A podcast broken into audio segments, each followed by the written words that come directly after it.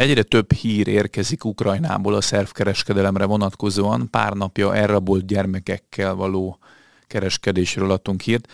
Most azonban az orosz külügyminisztérium állítása szerint ukrán katonák szerveit értékesítik az Európai Unió országaiban tömeges méretekben. Ennek a hírnek jártunk utána az alábbi adásunkban. Üdvözlöm Önöket, a mikrofonnál Kulifai Máté, ebben a podcast sorozatban rendkívüli cikkek és hírek hátterét igyekszem megvilágítani, ha kíváncsi a folytatásra, kérem iratkozzon fel a YouTube csatornára, és állítsa be az értesítéseket a csengőgomb megnyomásával. Maria Zaharova, az orosz külügyminisztérium szóvívője, a Rossziszkája gazeta című lapnak írt cikkében azt állította különféle média jelenésekre hivatkozva, hogy elképesztő méretekben zajlik emberi szervek tiltott exportja, amiben ráadásul szerinte Volodymyr Zelenszky ukrán elnök kormánya is részt vesz, vagy legalábbis fedezi azt. A hírek szerint tömegével jelennek meg a Darknet néhány legnagyobb piac terén megölt katonák, szervei köztük szívek, vesék, májak, az árak pedig 5000 eurónál kezdődnek.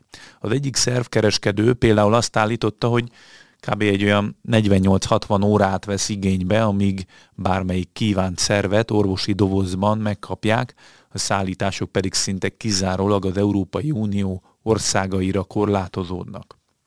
De ezekkel a szervekkel nem csak online, hanem offline is kereskednek. Egyes júniusi jelentések szerint az egyik NATO ország egészségügyi minisztériumának képviselői alkut kötöttek néhány magánvállalkozóval, akiknek Zaharova szerint az ukrán egészségügyi minisztérium és az elnöki hivatal segített, hogy egy emberi szervekkel és testrészekkel teli hűtőkocsit szállítsanak az ukrán fél. Nyilván ezt a, az állítást cáfolta azóta. Az orosz külügyminisztérium szóvívője szerint Ukrajnában azóta virágzik a szervkereskedelem, hogy a kievi városvezetés, illetve az ország vezetése számos olyan törvényt fogadott el, amelyel drasztikusan leegyszerűsítették a transplantációs szakemberek munkáját az országban.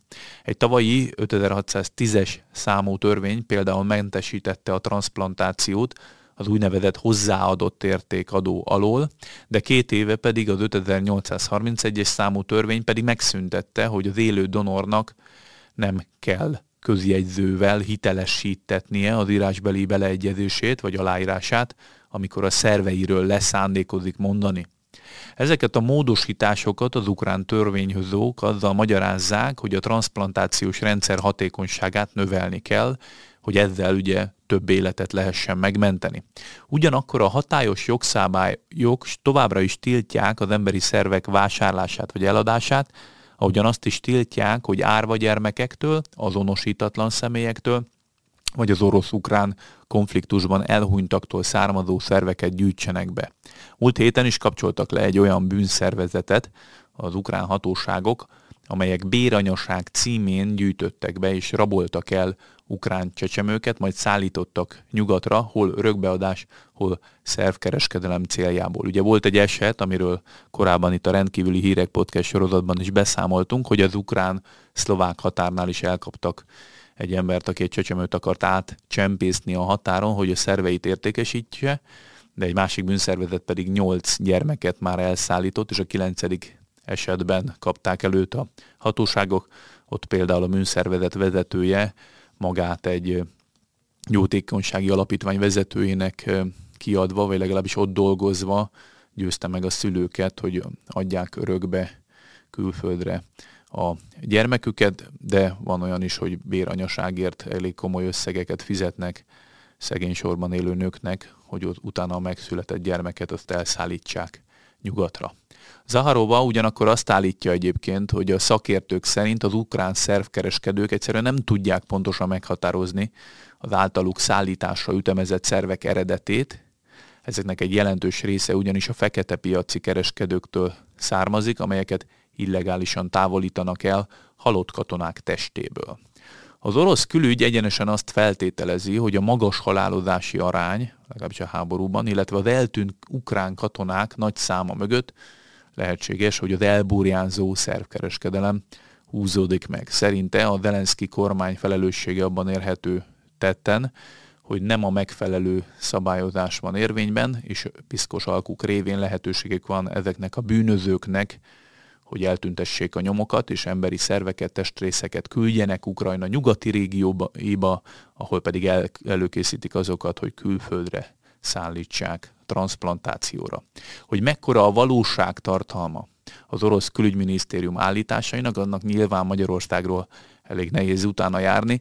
Az viszont bizonyos, hogy az ukrajnai háborút megelőző években a nyugati oknyomozó újságírók több ízben is foglalkoztak azzal, hogy milyen mértékű az illegális szervkereskedelem Ukrajnában. Spiegel például egy nagyon nagy vihart kavart 2009-es riportjában, egy ukrán nyugdíjas mérnök halálának az esetéből kiindulva dolgozta fel, hogy a, az ő testrészeit illegális módon értékesítették nyugati kutatócégek részére, és ezen az eseten keresztül próbálták meg leleplezni azt, hogy milyen hihetetlen mértékű, vagy méretű az úgynevezett szövet, illetve tervkereskedelem, amelyhez szinte futószalagon érkeztek holtestek Ukrajnából. Mondom, ez jóval a háború kirobbanása előtt történt.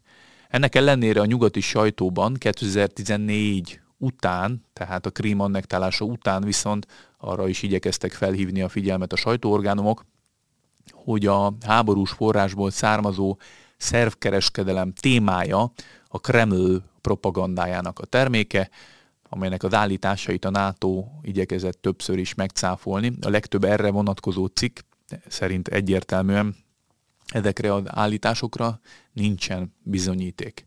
Ennek ellenére a szelfkereskedelemről és annak elharapodzó mértékéről még maguk az ukrán és nemzetközi hatóságok is beszámolnak, így a valódi kérdés igazából nem az, hogy van-e szervkereskedelem és milyen ö, ö, méretben harapódzott ez az egész el, hanem inkább az, hogy milyen forrásból származnak az emberi szervek, és milyen a valódi mértéke ennek az egész bűnszervezetnek, illetve a hálózat működtetésében kik a fő felelősök. Ajánlom a figyelmükbe a hetek aktuális lapszámát is, amelyben most több izgalmas interjút is olvashatnak. Michael Knowles, amerikai konzervatív politikai kommentátor, a heteknek nyilatkozva mesélt arról, hogy milyen törésvonalak vannak most az Egyesült Államokban, és hogy mennyire hamisan értelmezik a társadalmak mostanában a szabadság fogalmát. Beszélgettünk a most 91 éves Szinetár Miklóssal is, aki az 1956 előtti sokak számára ismeretlen világról írt egy nagyon népszerű életrajzi könyvet, de nyilatkozott a lapunknak a világbajnok magyar vízilabda válogatott kapusa, Fogelsoma, illetve a szövetségi kapitány Varga Zsolt is.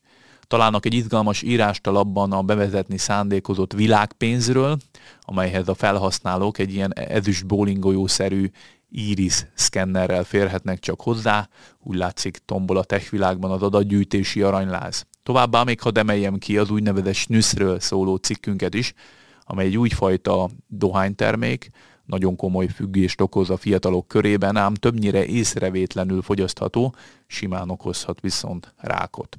A lapot kérje az újságárusító helyeken, hogy rendelje meg a hozzáférését a hetek.hu per előfizetés oldalon. A Facebook pár hónapja teljes törlésre fenyegette meg a heteket, egy teljesen ártalmatlan választási sajtótájékoztatóról szóló MTI tudósítás közlése miatt, bár próbáltunk fellebezni a döntés ellen panaszt tenni, sőt lényegében mindent megtettünk, amit csak lehet, nem sikerült feloldanunk az oldalunkra vonatkozó abszolút megjelenés korlátozást, Éppen ezért egy új alternatív oldal indítása mellett döntöttünk, ha szeretné követni tartalmainkat a Facebookon, és kérjük, hogy kövessen bennünket a leírásban található linken. Köszönöm a figyelmüket, ha tetszett ez a podcast, kérem iratkozzanak fel a YouTube csatornára, és állítsák be az értesítéseket a csengőgomb megnyomásával. Ha támogatni szeretné a további podcastjaink elkészültét, ezt is megteheti a videó alatti sávban található köszönetgomb megnyomásával egy tetszőleges összeget kiválasztva. Előre is köszönünk minden felajánlást, vigyázzanak magukra!